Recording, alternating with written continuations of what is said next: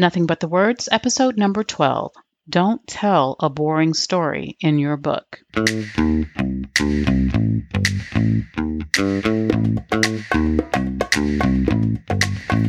Welcome to Nothing But the Words, the podcast that gives you everything you need to know to write a phenomenal book. Now, here's your host, your author coach, Candace L. Davis. Hey there, and welcome to Nothing But the Words. I'm your author coach, Candace L. Davis. In episode number 10, I shared how you can write a better book by including stories in your book. And in this episode, I want to tell you how to make sure those stories are good. Now, listen, if you have little kids, or you've ever been around little kids, or you've ever worked with little kids, you know there are some bad storytellers in this world because most children haven't mastered the art of storytelling as small children. And so listening to them tell a story can be like listening to the most long drawn out thing that you never wanted to hear. And we don't want to do that in our books. We want to tell stories that are captivating and engaging and make the reader know, like, and trust us even more. Earlier today, I spoke with a new coaching client, and she has an idea for a business book. It's a great idea. I'm looking forward to helping her write it. But because she's been through the writing and publishing processes before, she showed up for that session with stories she knows she can include in each chapter of her book. She will share the story of how she came to be the expert on the topic and the success that she has created for herself in business, which is fantastic, by the way. And that's kind of like her signature story. She'll use that story to demonstrate, hey, I'm the expert up front early in the book. But then in each chapter, she'll also share a representative case study from a client to illustrate that her processes really do work. So each chapter will be based on a specific strategy, and she will share a case study that illustrates that she taught a client how to use that strategy. The client mastered it, implemented the strategy and got results. So, even a how to book or a business book should contain elements of story to hook your reader. You should have stories in your book. If you're writing a personal development book, a professional development book, a subject matter expert book, you need to tell stories. If you're writing a memoir, remember that your book is one long story made up of a collection of shorter stories, the moments in your life. Every author, bottom line, needs to master the elements of a good story. There are many formulas out there for how to write a good story. I'm not going to give you a formula. I'm just going to share the elements with you. So, here are some of the elements you can use to avoid telling a boring story and tell stories that engage your readers and make them want to keep reading. And let me start by saying that some of this you already know. You know it unconsciously because you've been hearing stories all of your life. You know it because you have grown from the small child who didn't know how to tell a great story to someone who can tell good stories. We tell stories every day. At the end of your workday, you have stories to tell your partner or your spouse. At, when you visit with a friend you haven't seen in a while and you catch up, you have stories to tell. We as humans are driven by story.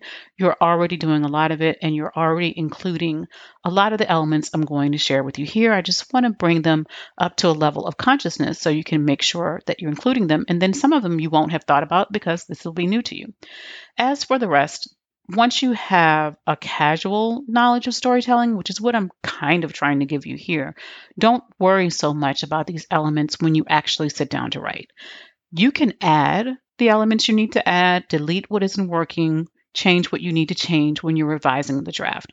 A lot of authors will get so caught up in doing everything right when they're writing the first draft that they never write anything at all. So don't get caught up in that. Put your story on the page, pour it out, and go back later and make sure that you're including these elements. So let's dive in. So, to write a great story, one of the first things I will tell you is something that you will do at the end, and that is to delete unnecessary details. If you've ever been listening to someone tell you a story and they seem to just go down these rabbit trails that you have no idea why they're important to the story, how they connect back to the story, what you have to know is in that person's mind, it does all connect. And when you're writing your story, you probably will have some things like that that you can delete when you're revising. Your story should include details, but only if they're relevant to the story. Only you get to decide if they're relevant or not, but if the details don't tell us anything about the action, the person or character in the story, or the end result, you need to question whether or not you need to include those details. In fact, you should probably suck it up and delete it. And sometimes it can be hard to delete your writing when you spend so much time on it, but trust me, it'll be worth it in the end. When you're writing a story, try to use specific verbs. So, again, you can do this in the revision process. You don't have to do it in the actual first draft writing. But when you look at certain words like, take for example, walk, you could say someone walked, or he strolled, or he hiked, or he shuffled, or he stepped, and they all have similar meanings, but they all have slightly different meanings and they bring to mind very different images. And there are times when you'll want to choose a better verb, something that's more specific to the moment. There are sometimes when walk will suffice. But when you're creating a specific image, you're trying to put us in a scene, you may want to choose a more specific verb. Often you will want to use the five stories to connect the, the five stories. You will want to use the five senses to connect with your readers.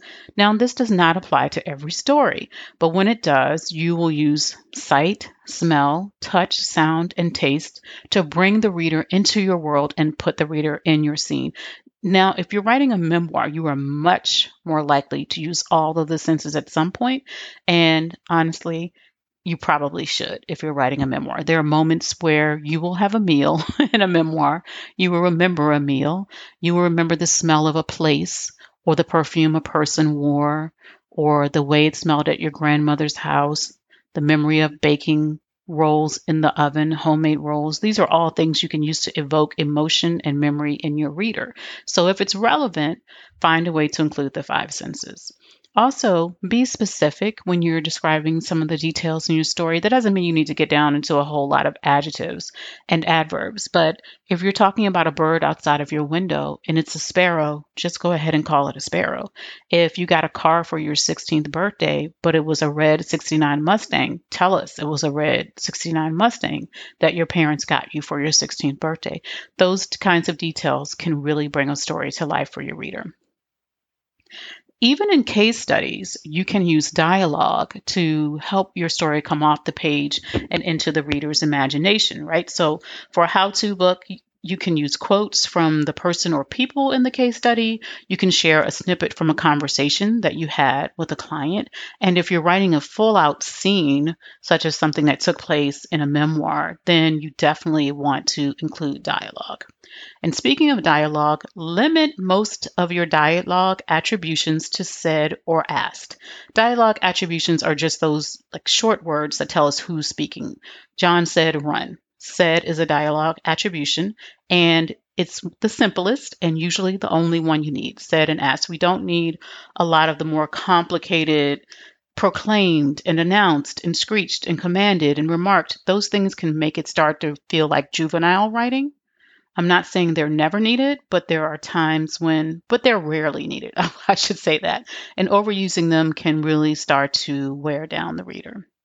Moving on from that pet peeve, put the reader in a specific place and time. Don't just drop the reader into a story. So, when it matters, let us know what the season was, the year, the time of day or night, and where we are. Even a case study, which is a brief, brief story, should tell us when and sometimes where the case actually happened. So if you're writing a scene and we have no idea where we are or no idea when this happened, it can be confusing for the reader. It can start to read as very superficial almost um, as if we are disconnected from what's happening in the book. So put the reader in the actual place where you were, so the time and place when it when it's actually relevant, and it often is. Rather than tell us about your emotions or anyone else's emotions, show us. You don't have to tell us, quote unquote, I was so sad. Show us your sadness in your actions and in your dialogue. It's pretty easy to do, and and that applies to all of the emotions. It doesn't evoke the same emotion in us when you tell us about an emotion as it does when you show it to us. Include action in your stories. Something has to happen, or it's not really a story. It doesn't have to be something huge, it doesn't have to be a car chase, it doesn't have to be a shootout at the OK Corral. It just needs to be something happening in the story. And there's usually an obstacle to overcome during that action. So show us how you quit your job to start your business, or how you revamped your diet to reclaim your health, or how your client took action to put your strategies to work. Whatever it is that happened in your in your story, show us that action. Also, make sure there's a beginning, middle, and end to every story. Now, in some stories, that can take place over as few as three sentences. In others, it can take a whole chapter or even the whole book to tell the story, but we need to have a beginning, middle, and end. Whatever problem there is needs to be resolved. Whatever goal there is, it, either needs to be achieved or in failure to achieve that goal, there needs to be a lesson learned, some kind of insight, some kind of closure put on the end of that story. In most stories, the main character, whether that's you, a client, or someone else, wants something. So, for example, in a case study, a business coach's client wants to increase subscription box subscribers in the beginning of the story.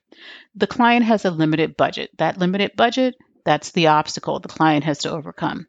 In the middle of the story, the coach gives the client an effective strategy that works for the client's budget. And at the end, the client achieves a 50% increase in subscribers. So that's a story told in basically three sentences, and it's for a case study. Now, of course, your stories can be much more expansive, they can be much more detailed. It just depends on what you need for your book. Case studies are usually going to be shorter, but when you're writing other kinds of books, they may be much longer. In a subject matter expert book, your stories could include the story of how you, the author, researched and uncovered facts and made discoveries um, about historical events or the stories of the historical events themselves. In a memoir, it's especially easy to get caught up in reciting the facts of your life and recounting the events you experience, but that's not interesting for the reader. Show us the conflicts you experienced with people and institutions and organizations and even within yourself. Show us how you grew and changed. Show us your real story. If you have most of these elements in most of your stories, no matter what kind of book you're writing, it'll be so much easier to keep your readers reading so they get results. And in many cases, they will want to connect with you more. They will want to reach out to you more, promote your book, share your book, because they will feel like they know you. They will feel like they can trust you. They will feel like they that they have discovered someone who's a real expert. I'm your author coach, Candace L. Davis. I hope this has been helpful for you. I hope you understand how much story can really separate your book from the other books in your niche. Thanks so much for listening to Nothing But the Words. As always, I'd appreciate a great review if you loved this episode.